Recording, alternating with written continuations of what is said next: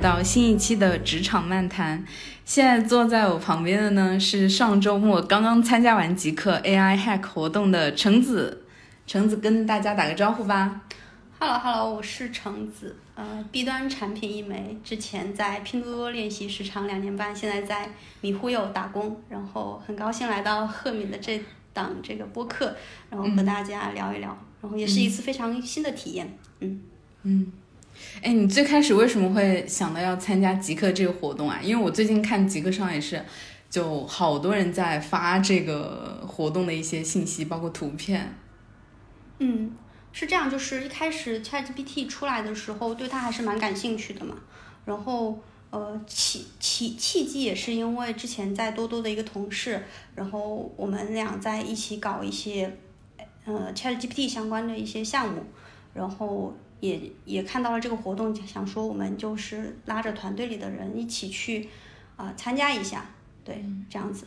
嗯，哎，那你们从最开始报名到后来通过到结束，大概就整个时间周期是怎么样？他他会筛选团队，或者说筛选率是多少呢？嗯，他官方的这个信息发出来，我印象中。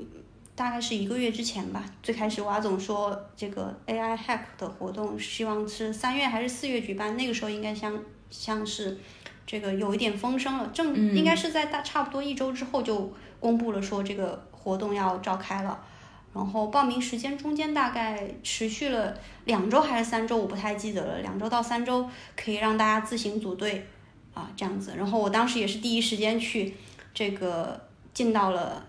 报名组队的一个群里边，但是那个时候没有组队成功，对，甚甚至我中间就在想，如果实在组不到队，我就线上围观一下大佬们的这个这个活动就好了。对，后来也是，就是前面也说到嘛，就是跟着我们前前面的一个同事一起，就是组组上了队这样子。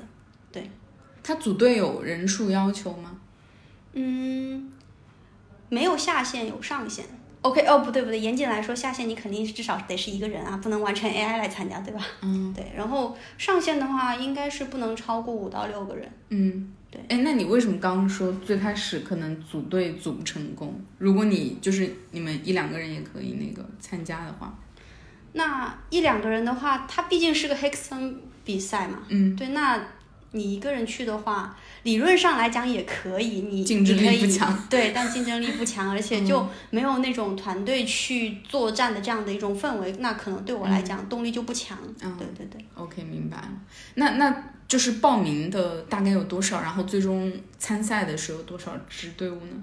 嗯，我印象中官方说的收到了四百多个的团队报名，然后的话。嗯，最终到现场，呃，这个现就是现场是包括真正在现场加上入围去参加的这个线上的的队伍，总共加起来现场七十来个，线上三十来个，那么就是一百来个最终入围了。对，四进一，可以这样说吧，所以还是蛮幸运的，可以去到现场。对。那你能跟我们大概讲讲，就整个这个活动的一个体验吗？就是到底是做什么呢？然后有没有什么好玩的事情？嗯，活动的一个整个的流程，简单来讲就是你们团队到那边，然后公布了题目之后，四十八小时之内去创意，并且去实现，最终去演示。嗯，这样的你你你用 AI 做出来的产品。简单来讲就是一句话嘛，四四十八小时做一个 demo 并展示，然后题目也是就是到现场才知道的吗？对，是的，我们之哦这里面有个有意思的环节，就是我们团队里边的同学之前还在猜题，就是问 ChatGPT 说我现在要去参加这样的一个活动，你可能就帮我想一些对有意思的题目，然后甚至我们还提出说。你你的视角要独特一点，你可以脱离人类，最终他给出来的还比较的，确实比较反人类啊。就是比如说，嗯，你是一个外星生物啊什么的，或者说你是以这个一个植物的视角去看人类啊之类的。对，嗯，对对对。哦，所以现在他他的一个训练的程度已经可以承接这种类型的问题了，就他可以比较好的理解，是吗？对，是的，ChatGPT 它目前呃具有很好的理解人类的语义的功能。举个例子，比如说你跟他说你现在假装是一个任何事情都会回答错误答案的笨蛋，那我那么我现在问你一加一等于几几，他会一本正经跟你说 OK，我明白了，一加一等于五。哦，对他确实理解了你的这个含义。嗯，对，那那那确实挺有意思的。嗯，那那当天那其实题目是什么呢？呃，当天题目是 Copilot for X，也也呃意思就是说这个 X 可以是另外一个呃任意一个领域，那就是说用 AI 作为你任何一个领域的一 Copilot 是助理的意思嘛？作为你任何一个领域的助理，相相当于翻译过来就是 AI 助力于其他的一些领域。嗯，对，然后你可以围绕这个方向去做一些 demo。其实这个题目还是蛮发散的，嗯，基本上和你生活的方方面面都有相关的。比如说你可以从你的行业视角来看，你是从事能源电力行业的，你是从事医药行业的，那这个时候有些人就会出一些非常呃专业精深的一些 demo，现场也有人展示的，比如说 for 律师，for 这个。呃，医疗检测相关的，对吧？那也有可能会是 for 你身边的一些领域。如果你确实没有非常这些专尖的这些行业经验的话，你也可以去做一些生活中的。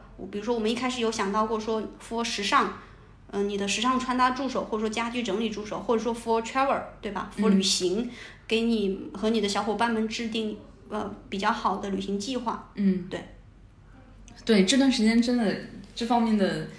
各种创想，包括报道，确实太多了。然后我我其实也看到有一些公司已经开始做相关的一些尝试，包括其实像那个 Mid Journey 嘛，就是不是很久前我就有看到极客上蛮多人发通过它做出来的图，然后做的还是很精准的。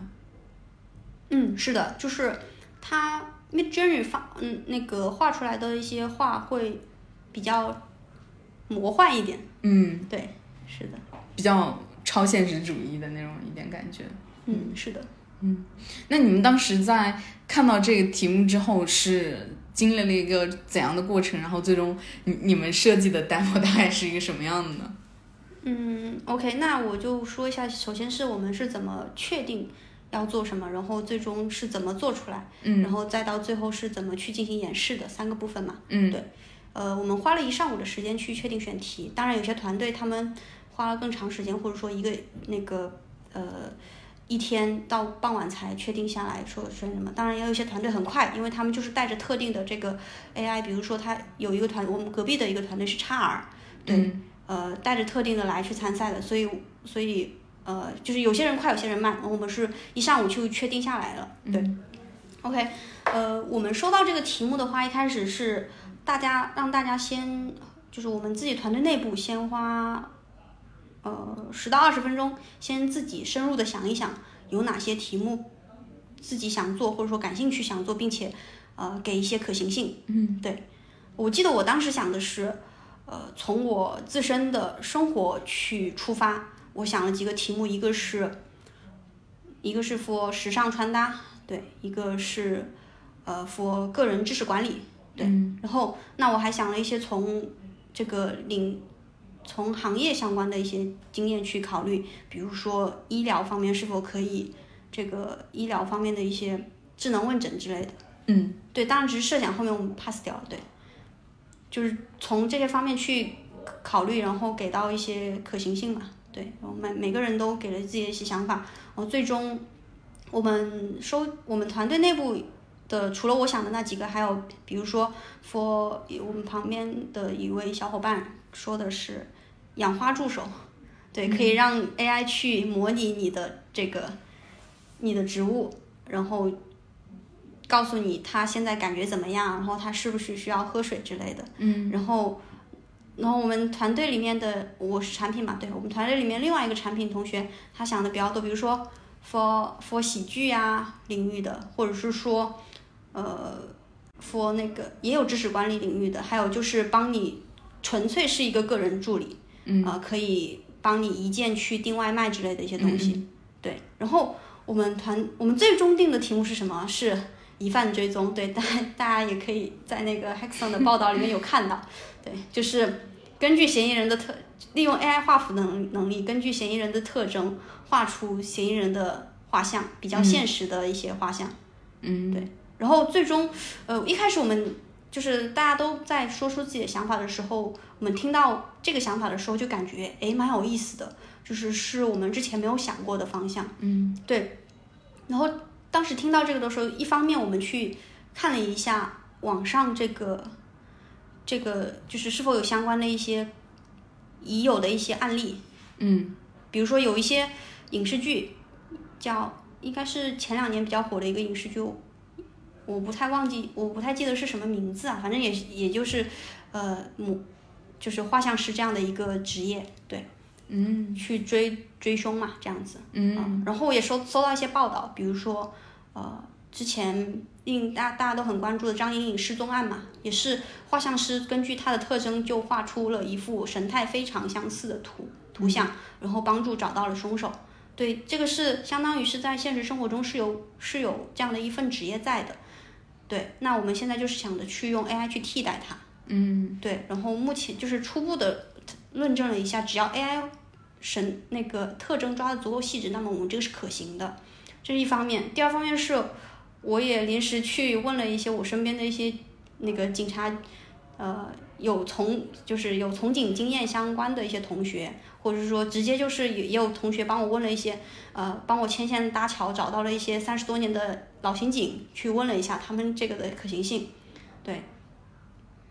反正就是前期大致的调研了一下这个可行性，我们最最终觉得 OK，并且也拍下来，就是这个这个题目，我们就继续去进行 to do 了。对，那就是中间的实现环节。那在下午的时候，我们大概花了这个一下午的时间去去画图，去模拟整个 A 那个画像师他的一个画图的一个流程。首先是先那个目击者去给你。说这个人的特征，然后画像师去给他画出来。那么我们这里就是用 AI 去进行模拟出来他的画像，然后再去再回到目击者这边再去看是否像不像。如果不像，继续调整，就反复的这样调整。中间有很多调整的环节啊，因为就是画出来总是会出现一些千奇百怪的一些东西。对，是的，是的。OK，那我们 这是调只调代码是吗？还是调什么东西？因为我们产品环节的话，就是去模拟这个流程，嗯，对，把这个流程跑通了之后，同时我们开发同学在做一些部署的预，就是代码层底层的一些一些预言和部署。等我们把流程跑顺了之后，我们把方案确定了之后，那他们就可以直接按照我们的方案去进行实现了。嗯，对，因为我们整体产品设计流程是先把线下的流程跑通，然后再到代码层去实现嘛。嗯，对，那我们不可能我们在做的就是我们在模拟的时候开发侧不做任何的那个，所以他们是我们俩是同步进行的。嗯，对对，差不多是这样。然后又花了差不多一下午的时间在那边去调整怎么样的输入，呃，会使得它更准确，还有怎么样的交互会让它体验更好。嗯，对，差不多到了傍晚的时候，我们生成了蛮多的图片，整个流程也差不多给给捋捋清楚了。对，那接下来就是还是兵分两路，一方面是开发，呃，跟着我们的这个大致的流程去进行初步的实现代码了。嗯，对，然后我是拿着我们的这个图像，因为一开始是这样，有个比较。呃，戏剧性的一个点是我们觉得，我们当时就是在想，我们发现我们画生成的图像不是特别的像，因为比如说 AI 画出来的图，你自己看，你肯定会觉得这不是我呀，对不对？然后我们就说，哎呀，这个好像效果不是特别好，大家会说像吗？我们要不要再临时想一下题目？因为毕竟很多人也是这个到傍晚也才确定题目，所以我们现在悬崖悬崖勒马，或者说临时改我们其他，比如说 AI 符合知识管理这块，呃，是不是要更好一点？然后呢，那这个时候我就想，我们都做出来。做出来了一些作品了，是不是可以直接去找到一些使用者去调研一一下，他们觉得像不像？嗯，那我们就去问了一下我之前调研的那些刑警，嗯，他们给的分数还蛮高的。就比如说吧，我让身边的一些一些一起参赛的朋友去打分，他们会打五六分，或者说更低。对我我发到一个专业的 AI 画画群里边，然后他说给三分不能再高了，有点有点受挫啊，说实话。然后那我问到那些刑警们，他们说，哎，我觉得挺像的，为什么呢？一个是神态很像，眼神很像。嗯对他们原话是说，这个眼神是每个人的眼神和神态、五官是改变不了的。嗯而他们警察对于人人人脸的捕捉，恰恰就是靠这些，所以他觉得，呃，什么胖瘦啊、发型啊什么都不重要，我我看的就是这个，我觉得还蛮像的，我可以打啊八分九分这样子。然后那我顺带的又又去调研了一些，呃，大多数是刑警，然后有些是啊公、那个民警啊之类的，对，反正都是警察这一类职业定向的去调研了。然后他们最终给出来的平均分是在七点二分，嗯所以这个给了我们很大的信心，就是我们收到了这样的一个反馈之后，就决定那就继续往下干吧。对，就你们也是下午完成的调研分数这个。呃，调研是在晚饭之后了，我们中间出去吃了个饭。嗯，对，是的，那你们是大概问了多少位得出的七点二这个分数？三十来个吧。哦，那还那还是挺多了已经。嗯，时间比较有限。对，一晚上问了三十多个。嗯嗯，然后反正就那天晚上之后，你就确定不改了，就做这个。对，是的，所以我们在确定之后，我们就再把我们的方案呃细化了一下，流程图再细化了一下，然后 UI 设计师去再把图像呃再把整个交互设计设计的更好一点。嗯对，然后第二天就是开发环节了。嗯就，第二天其实我们就放松了一点了，因为至少就是有一个既明确的目标了嘛，只要往前冲就好了。嗯，对。所以第一天主要是明确需求，然后产品在设计整个链路、交互之类的。嗯然后第二天就是可能主要就到工程师这边设计前端、后端各种写代码之类的。对对对，是的。那最终出来的 demo 是一个什么样子的东西呢？嗯，这里我们最终出现的 demo 其实我呃实现度不是特别的好，对，就是嗯不是就是没有办法直接给大家用吧，嗯。就有些地方是跑不通的，嗯，对，所以毕竟时间太短了。对，因为这个也是确实我们高估了，就是两个完全之前完全没有合作过，甚至我们所有团队之前都没有一起合作过，对，嗯。呃的一个对接的一个顺畅度，嗯。其实，呃，那在对接过程中会会有，比如说可能接口协议啊或者什么的，呃，就是没有那么的默契，嗯。对，所以这块其实耗了一定的时间，嗯。然后最终我们呃我们的工程师们凌晨五点才回去，嗯，对，还是没有就是没有还原的非常好嘛，所以那最最终我们临时就是就是临时调整了一下，说我们不一定要直接去上台演示我们的 demo。嗯。对，就是我们的代码提交上去，表示了我们的一个完成度，比如说百分之七十、百分之八十。然后我们注重更多的去注重我们整个产品的呈现的一个样式。对嗯对，所以我们最终是呃把我们的一个原型放上去，嗯，对，然后再给大家介绍。对所以本来你们想象中 demo 是指一个什么东西呢？是一个功能吗？就是可以供行经使用的一个。嗯，是，就是一个就是一个网页嘛，嗯然后上面左边是你画你给到的一些人的特征，然后输入一些相关，比如说头发、眼睛、鼻子，然后这个呃皱纹，然后之类的，对吧？然后右边就是你生成的图像，然后如果你觉得不 OK，可以再继续反复的细调、微调。嗯对，然后如果你确定就可以保存。同时，我们因为还是给给到警察同学去用的，那我们还会是，嗯，还会给他们，比如说卷宗管理相关的一些东西。嗯，对，就存档之类的。对对对，是的。比如说一个文件夹下有几个那个嫌疑犯，对我们把它叫做嫌疑犯，对，几个嫌疑犯的画像这样子。哦，对对对。那你自己这个参与有什么感触吗？觉得好玩吗？有收获吗？肯定是好玩的呀。嗯对，是的，因为嗯，本身来参加这个的时候，我我在之前我就觉得这一次体验应该会是非常不错的一个体验，因为我之前从来没有参加过类似的活动，因为对大家来说，比如说黑客松，大多是程序员去参加的，很少会有说呃。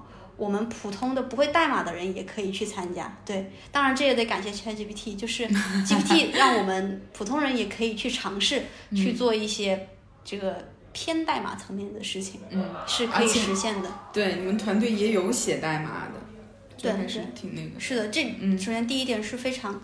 第一次，然后没有想到自己也可以去参加这种非常程序员性质的比赛。嗯，然后第二个是在现场，真的是看到了非常多有活力，而且就是那个有想法、有行动力又肯干的人。嗯，对，就是呃，我们我们那天我们第一天大概是到了十二点半走的。嗯，然后你们待待在哪呀？就是哦，对，这个忘记介绍了。呃，极客官方是在他们工区附近有一个，有一个也是类似于办公区的一个地方嘛。嗯。对，然后一个大的场馆，搭了七十多、七十来张桌子，然后给大家去办公使用。哦。对，然后现场，哦，这里真的是得说一下，就是极客的这个，呃，组织真的是非常非常的好。有几点，一方面是，呃，整体的这个志愿者都很。都很 nice，可以帮助到你。第二个是整整天的这个茶歇、饮料、酒水什么都是无无限量供应的，就是，呃，会感觉到是一个很 chill 的一个环境，嗯，对，呃，氛围吧。对，我看瓦总还和那个三顿半老板互动了，说什么赞助咖啡什么的。是啊是啊，就是 全场的咖啡都是三顿半赞助的，应该是。哦，对他当天还有两天都有那个特调，叫紫苏桃。很好喝，Y Y D S，对，非常好喝。对对对，然后呃，然后现场还有这个 很搞笑的是，那个现场有个屏幕，当天到了十二点的时候，那个屏幕就变成了这个凌晨十二点还在拼，对对，就是就是那种很很鸡血的那种打鸡血的那种感觉。对，然后现场还有一些海那个贴海报什么的，我看到一个是那个什么。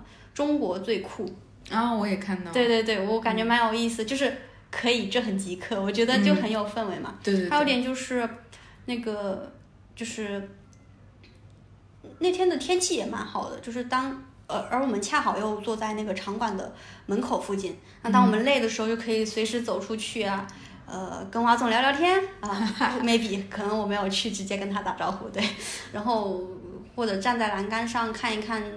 旁边的一些呃车来车往什么的，就感觉蛮放松的。其实就不是一个非常苦逼的一个加班工作的感觉。嗯，对，你会感觉这确实是一个创造者的游戏，没有那么的高压之类的。对对，而且大家都是因为热爱过来嘛。对，因为热爱，因为感兴趣，嗯，因为想做点什么，嗯，对，刚好极客又提供了这样的一个环境，这样的一个场地。对，是的。那最终就是等于你们也是在那个场馆去一一展示每个队的成果吗？还是说怎么评选这个东西呢？嗯，是这样的，就是呃，现场有 LED 屏，然后你最终的汇报形式是以 PPT 加 demo 演示的形式。嗯，对，然后陆续的每个人上去，他是嗯整整个比赛是三天嘛，前两天是呃开题设计和。就是反正就是你创作的过程，嗯，然后第三天就是一整天的，从八点开始一直到晚上的，呃七点是大家汇报的时候，嗯，对，有点像是那种路演，嗯，对，每个人每个人五分钟，线上的是两分钟嘛，线下的是五分钟，然后去进行分享你们团队的成果，嗯，对，然后讲 PPT，呃，演示 demo 这样子，嗯，那你有什么印象深刻的？听到的案例或者是故事嘛？因为那天不是集中听了应该很多个团队的汇报嘛，就是你比较印象深刻的东西是什么？嗯，印象深刻的话，我有一个印象比较深刻是给到盲人或者说视障群体用的一个工具。嗯，因为它场景是这样，呃，苹果是有一个盲人的无障碍模式，但是它对于你这个页面上有很多元素的时候，它的它的汇报形式是把这个图，把上面的一些东西转成语音跟你说，比如说这里有个设置什么什么设置，官方设置，呃，微信，呃 QQ 这样子，就是一路念下来嘛。嗯。但是其实相当于对于盲人来说，他要从头到尾，他如果选想选的刚好是最后一个，他要全部都从头到尾听一遍。对。然后他们做的一个东西是，就是把这个事情变成了，呃，变成不那么复杂。嗯。对，或者是说别人给你发了一张图片之后，他可以去识别出这个图片里面有什么，然后跟你说，或者说是外面有一一个。呃，这张图片是一个男生和一个女生在这个山顶上拍照，这样子。嗯，对，就是对视障群体比较友好的，这是一个。然后还有一些比较感比较有意思的是，呃，也是那天获奖的一个，就是旅行助手的。嗯，对，呃，他那他们那个想法，其实那天汇报的人有很多。嗯，他们那个是给我印象深刻的一点是，它可以让大家在一个群聊里面去提自己的各种各样的创意，嗯，呃，旅行的要求，然后这个 AI 就像一个小助手一样，把大家的需求给汇集起来，然后最终给到一份满意的方案。这一方面，第二方面是它整体的设计，呃，产品的还原度都蛮高的。嗯，对我我觉得这个是比较好的。还有一个是他们的整体的 UI 风格啊，毕竟是。那个就是这个应该不太方便说，就反正整体的 UI 设计风格会非常的好看和 Q，嗯，对，很吸引人，很有意思，嗯，然后还有一个就是一个 XR 团队嘛，我他他他们当时刚好就在我们的隔壁桌，然后我也去体验了一下他们的项目，就是他们是把呃 ChatGPT 就是聊天。的交互形式放到了他们的 XR 里面，嗯，然后这个体验还是挺棒的，就是可能口述没有那么有吸引力，你只有去体验了他们的产品，你会觉得哇，真的挺好，挺好玩的。是的，是的，是的，就他们最终确确实也获得了投资。嗯，就是最终只有一个团队能获得吗？还是说怎么样？嗯，总共线上加线下有有九个，就九个是可以拿到投资的。对，是的，最终评选出来的也是九个。嗯，感觉就很有意思，是一群非常有创造力，然后又很有趣的人在那做一群很有趣的事情。嗯嗯，还有很多人，甚至我看到他们带了睡袋，直接就睡在场馆里面。是的，挺拼的。嗯，这个这个感觉，这个整个氛围就会很 很鼓舞人哎，就是就人会受到那样子的场域的一个。影响和激励，而且这种影响有可能它也可以延续一些时间，不是说单纯在那个周期里，可能可以激励一个人挺久的，就那一种精神吧。嗯，所谓的创造者精神。对，是的。参加完那个之后，这一周其实也经常会想起之前就是那四十八小时里面的一些片段啊什么的，包括比如说我们。讨论 idea 的时候，然后做调研的时候，以及快要上台前，在那对着 对着空气排练 PPT 的时候，嗯，对对对，哦，你这个让我想起好多，就是之前读书的时候，你去做，有点像那种学生时代的感觉，大家一起做群体项目，然后去汇报，对，有点像，嗯，啊，感觉已经 好久没有经历过这样子的氛围了。那那你自己这体验下来感受怎么样？或者说对你自己精神层面有有什么影响吗？嗯，感受嘛，我在我我我在极客上我也发发过了一些，就一方面就是感觉度度过了很是就是一直都在工作，但是完全不感觉到累的四十八小时啊，这是好棒的状态。对，就是。如我当时跟我队友说，如果让我四十八小时在这加班，不要说四十八小时，第一个上午我可能就趴下了，就是很累，会觉得，因为它不是你发自内心想要去做的事情，它是被外界 push 你去做的事情。但是这个事情没有觉得很累，而且，嗯，大家说说笑笑的就把事情给做好了。嗯，我觉得这个氛围，这是我之前从来没有感受到过的一个氛围。就在之前工作中是吗？对，是的。哦，这是一个，第二个是。呃，刚刚也有讲到，呃，嗯，有有有看到和亲身的去感受到非常优秀的一帮人，他们的一些执行力，他们的创造力，啊，对，就是你你你听播客也好，呃，你看他们的报道也好，你会觉得不是特别的近，但是你就在他们身边，就感受到他们在这样做，你会觉得就会觉得很受鼓舞。嗯，对，甚至包括在第二天的时候，也有很多呃呃投资人或者是创始人，比如说小红书的产品负责人，他们对也来到这边给我们去做指导，然后呃我们也问了他们一些问题，嗯，就是直接弯弯的那种。虽然我没有直接去提问，呃，我旁边的队友去提问，然后我在旁边听，就是我觉得不一定要直接去跟他们提问，你在旁边听，其实也是能够感受到他们思维的碰撞的。嗯，对，而且是有那种线下接触的那种场域和能量的感染，对，是的，不一样。是的，是的。听起来是一次很不错的体验。嗯嗯那你最开始为什么会想要报名呢？为什么想要报名？其实就是因为好奇和想尝试一下嘛。嗯，对，想探索一些新的东西。嗯，就是想看看到底能做出一个什么样的一个东西来。当然，我们其实一开始去也不是抱着拿奖的这个目标去的，因为我们知道这方面其实我们也不是特别特别的专业，因为有很多人研究的非常的深啊什么的。对我们也不是，就是我们的心态可以说是摆的很好，就没有那种没有拿奖的怅然若失的感觉或者什么，所以。呃，去了就已经对，是的，我值们我们。就觉得就是说到那里，然后、嗯呃，去交付了一个还可以的作品，嗯然后感受到现场的氛围就 OK 了。嗯，对我们比较佛系，那比如说你参加 AI Hack 这个活动和你平常的工作是有关联性的吗？还是说这个对你来说是一个全新的一次挑战？嗯，因为你是做 B 端产品的嘛，对。然后之前我看你有写负责过做，嗯，聊天机器人类似的这种项目。那其实这种项目我感觉现在也和就是最近很火的这个 ChatGPT 会关联的非常紧密。嗯，有的有的，就是我们公司内部也会再去看 ChatGPT 在各种场景的应用。嗯，对。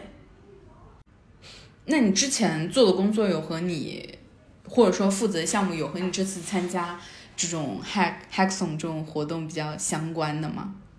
工作中吗？嗯嗯，没有哎，因为之前的工作就是一个任务一个任务的完成，嗯对，没有像这种氛围的比赛吧。嗯或者说一些其他的公司，我了解到阿里或者是说百度，他们会有技术同学之间的 hackathon 比赛，但是像非技术，像我们产品同学，嗯一般是不太会参加这些的。嗯，对。那比如说你之前做那些呃比较偏机器人相关的项目，你觉得和这次你们做这个 demo 就工作内容，呃不是说就是产品内容上来说，你觉得会有什么一样和不一样的点吗？嗯，一样的点就是你把这个东西，你把整个事情的流程转化成开发同学执行的一些流程图，就嗯这个是一样的流程嘛。不一样的是，呃，你可以你在其中加入了很多 ChatGPT 做的东西。嗯，对。现在 ChatGPT 这个东西是可以像内嵌的功能一样，就是被嵌到你们的产品里是吗？任何一个地方？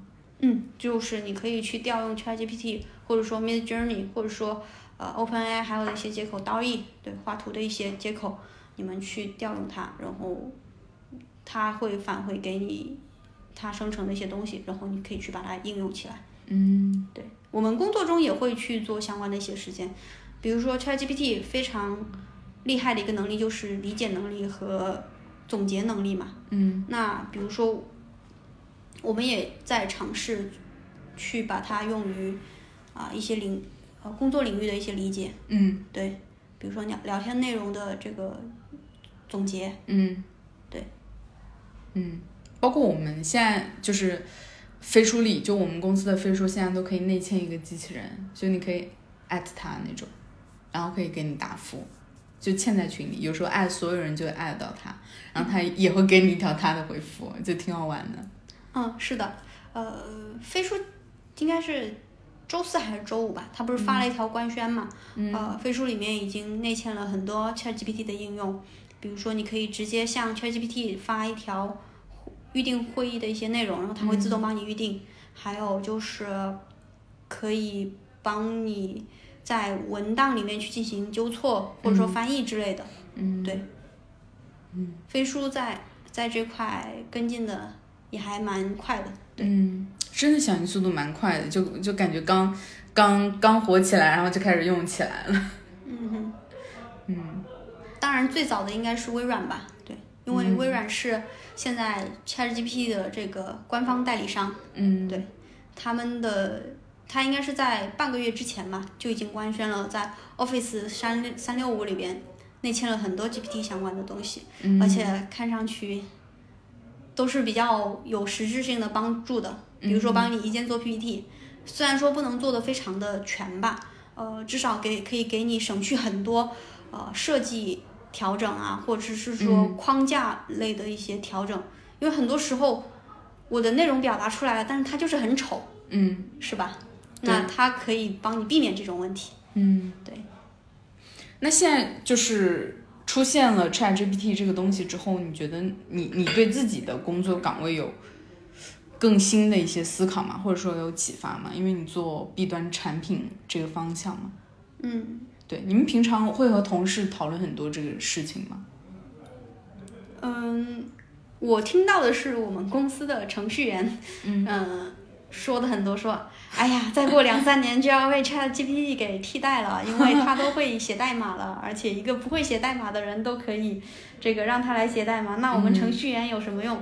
但我其实觉得这个大可不必那么焦虑啊，就是因为或者说对于现在的 Chat ChatGPT 来讲，它是不可以完全去替代你的。嗯。对，因为很多人用它来写代码，也只是去做一些呃框架设计类的一些东西，真正到细节上的这个调整，或者说业务业务含义的一些理解和实现上，还是得人去做的，因为嗯。它毕竟是非常泛的一些大语言模型训练出来的，那它没有细分到你的这个业务领域里面那么的精细，这部分还是得人去做的。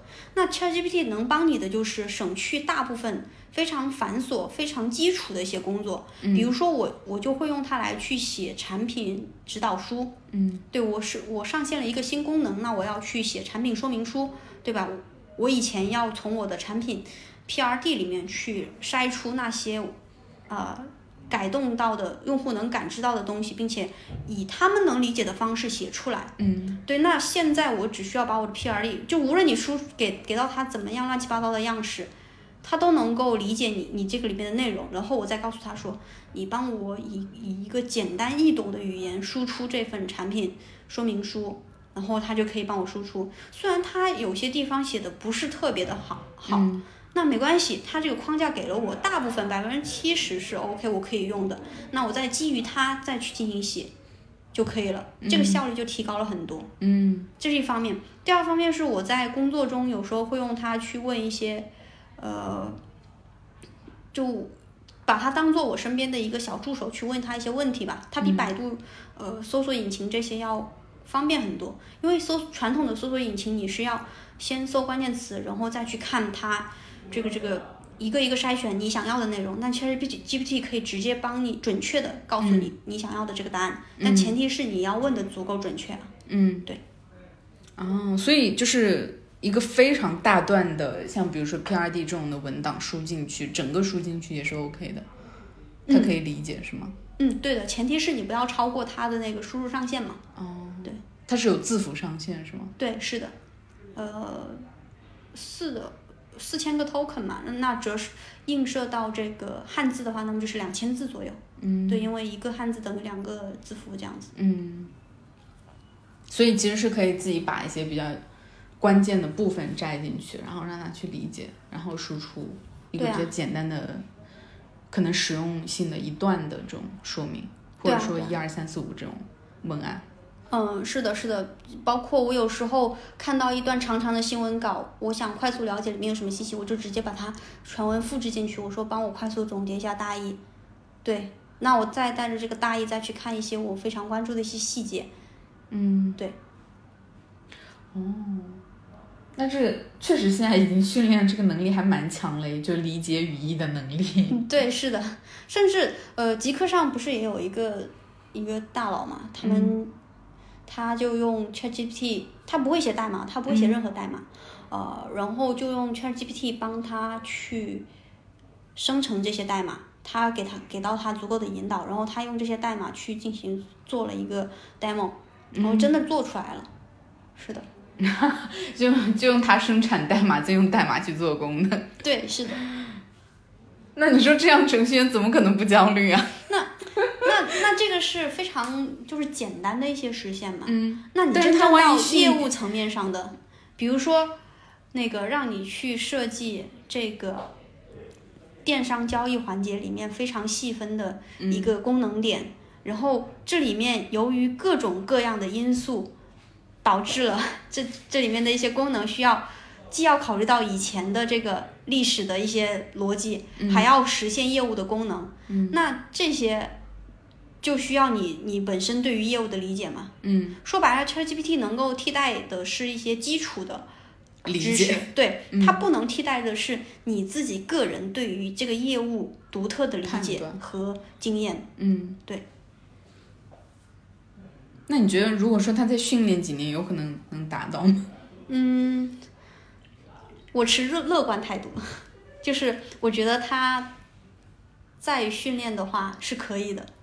就我觉得他现在的这个能力，我们称它为涌现嘛，就是以前我们传统意义上的 AI 会认为它是它是给到它一些这个特定领域的，它会鹦鹦鹉学舌，可以理解为嗯在这个场景下，你应该去说这样的话什么的。嗯但是现在它变成了是一个乌鸦的这个涌现的能力。嗯乌鸦呢是什么意思？就是它会学习到说，把可以把坚果放到那个那个停着的车轮子底下，然后车一开走，那它就会把这个坚果给壳给碾碎，然后它就可以吃里面的果实。嗯，这个就是相当于一个非常棒的一个思维能力了。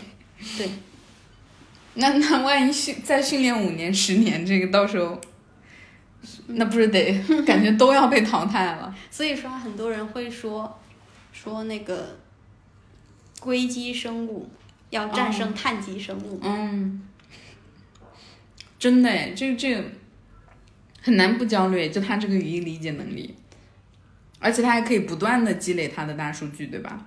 然后不断的提升，包括其实你看，其实如果说这个可以内嵌到企业内部或业务内部的话，嗯其实它它的样本就非常基于你业务本身了。比如说，举个很小的例子，我们那个群，那里面内置了一个这样子的机器人，那它每天吸收这么多我们的聊天信息，那它其实久而久之，它会是不是会比较好理解我们的整套业务逻辑，我们的一些可能考顾虑的点啊，或者是说想要的一些点啊。那那这个是不是就会就就会非常能够设计出一些基于业务的一些逻辑出来？可能吧，但是目前，呃，这个大模型的训练成本非常的高，嗯就是不知道后续这个，呃，会能不能实现的更好一点。对，包括很多公司也会去自己训练嗯属于自己公司的一些大模型。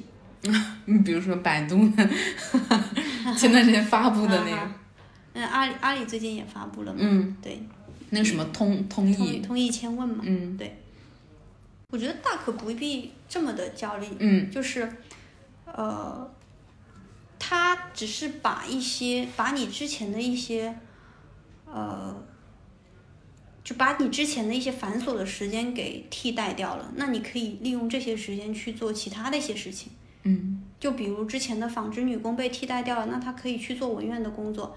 那因为信息化时代来了嘛，那文员的工作被替代了，那他可以去做一些其他，比如说，那 ChatGPT 出来了，很人人都是这个呃 promote engineer，嗯对啊，那现在只要你有想法，你就可以去用它做一些事情，就是它在替代你的同时，它也会创造出一些新的职业。嗯，对，嗯，这个角度还挺好的。是的，就是我们人是活的嘛，我们是可以调整的嘛。嗯，对，对，人做的工作可以调整，人的需求也会调整。我会觉得它是一个好的机会，嗯。就是哇，我我有了一个新的工具了这样的一个心态，而不是说我马上要被它替代了嗯的这样的心态。因为本身产品同学他就是要集合各种资源去达成你要的一些业务目的，或者是说嗯。产品指标、产品目标。那现在对我来讲，我认为是多了一个实现的工具，甚至于以后一些就是一些比较简单一点的功能实现，我是不是可以直接让 ChatGPT 帮助我去这个去实现呢？嗯，对吧？这然后思维挺好的。对啊，嗯就相当于是说，呃，我从原来的这个给开发同学设计产品方案，变成了我要去把我想实现的功能具象化的描述给 ChatGPT，让他明白我就是巧妙的，因为 ChatGPT 它要能够回答你的问题，前提是你要正确的提问嘛。好好好，写出比较好的 promote。那我现在就是要，我现在内容就变成了写出比较好的 promote，让 ChatGPT 能够达到我的目的。嗯对可能在呃那个 AI 算法相关的同学，对算法工程师是他们会觉得有一定的焦虑吧，就相当于他们之前训练的一些模型什么的，后续都要转呃被替代，或者是说要转向这个大模型，对，对他们来讲是一个呃比较大的变化。嗯，是的，但对于产品经理可能挺爽的，是吗？就多了一个很有力的工具。我我不知道，我、我嗯我个人是这样看的，嗯就是我可能比较 持乐观态度，我觉得对，就是多了一个比较好的工具。嗯嗯，而且你刚说这个点说的也很好，就是正确的提问。嗯其实这个也不是一个很简单的事情，就你提出正确的问题，对吧？其实你再往上升，很多就是关乎你个人的认知、判断力、企业的战略，很多是这个方面了。就你觉得最优先级的问题是什么？就是可能你说的这个点还和那个正确提问不一样，嗯就这个你说的是一个优先级的把控和对战略的把握。嗯对呃，正确提问的话是，嗯，你要把你想，就比如就举个例子啊，嗯。呃，我想让 ChatGPT 帮我去设计一份产品方案，那我我不能只是跟他说，请你帮我设计一个电商 app 的方案，嗯。他肯定就会回答回答的你非常的笼统。嗯。那你那你需要根据他的这个回答，或者说你前提就想好了说，呃，你你要帮我具体设计电商的这个这个售后服务相关的一些模块，它包含用户的发起，然后平台的审核、商家的审核，然后这个整个的这个退换货的一些流程，然后再到用户的确认这些环节，那他会继续的再跟你去深入的那个去去回答，这是一方面。对，第二方面是你也可以用它来去帮你发散，说我设计了这，我希望包含这些模块，你帮我设计了，OK，那嗯你可以帮我想想有没有什么呃异常逻辑的兜底，或者是说有没有什么这个我没有想到的可以帮我补充的点。嗯但是如果你只是笼统的跟他说一句，请你帮我设计电商 app 的售后环节，那他回答的你也会很笼统。对，是的，是的，嗯，对，嗯，所以这个对提问者本身的一个语言组织能力要求也挺高的呀。嗯，就你首首先得自己知道你想问什么，然后你这个语言组织的会比较清晰它，然后输入进去，它才可以可能给到一个比较准确一点的答案，嗯是这样吗？嗯哎，你自己现在也做了快三年的 B 端产品了，你觉得有什么？你现在会仍然觉得这份工作很有乐趣吗？嗯，准确来讲，今年是三年多了吧？对，嗯快四年。嗯，乐趣的话，我觉得就是因为你现在和你刚开始做的时候，就是遇到的新鲜的事没有那么的多了，可能乐趣多多少少的会减少一点，但与与之而来的是。你遇到的一些困难也会稍微的少一点，因为你有了一定的经验。嗯那这个时候你就是呃，我会更多的去看一些其他这个其他一些领域给你带来的一些启发。嗯就是以前我可能更专注于在 B 端这个方向，那现在我会去其他方向，比如说商业模式呀，或者说什么的都去看一看。有些时候它会给你现在在做的工作带来一些启发。嗯对，就是，呃，其实我想表达的一点就是，呃，当你觉得这个事情让你逐渐的没有像以前那么的这个，呃，有好奇心的时候，嗯那你可以尝试看看其他的，然后当然你的前提是还是专注于自己，呃，立足的这个点，嗯然嗯后细看看其他的领域能不能给你带来一些新的视角和新的启发。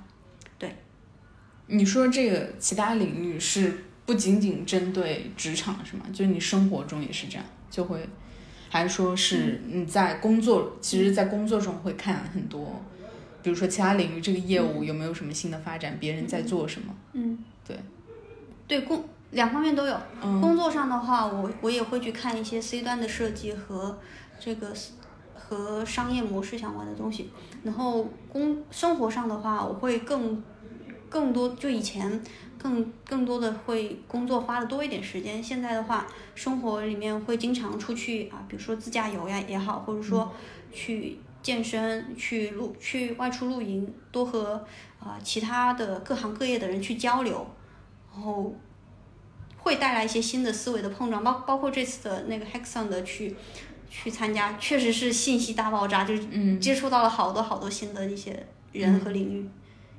对，嗯，我觉得反正不管时代是怎么样，就永远保持自己向外探索的这个心和好奇，就还挺重要的。嗯，是的，特别是呃，我之前看那个看看过一个说法嘛，说很多很多产品同学到最后其实就是去洞察人的这个本性嗯和人的一些决策的一些背后的逻辑。嗯对，那这个前提是你要和和人和各式各样的事物打交道的足够多，我觉得这个也是一个积累的过程。那同时也是我比较喜欢的一个过程。那你既在玩的同时，你又给你的一些这个工作也好，给你生活的一些经验上带来一些帮助，我觉得嗯，这这也太好了吧？人生就是个游乐场，不断探索。对对对，好呀，那我们这期差不多就聊到这里。嗯嗯嗯，然后如果大家有任何感兴趣的话题，或者是说有任何问题的话，都可以在评论区留言，然后也可以关注橙子的极客。你的极客叫什么？呃，叫橙子，中文啊，橙子下划线，限时正常版。不知道下限次时就是限定的意思。好，我我也会把橙子的极客 ID 放在 show notes 里，大家如果感兴趣，也可以去关注他。那这期就先到这里啦，橙子和大家说再见吧，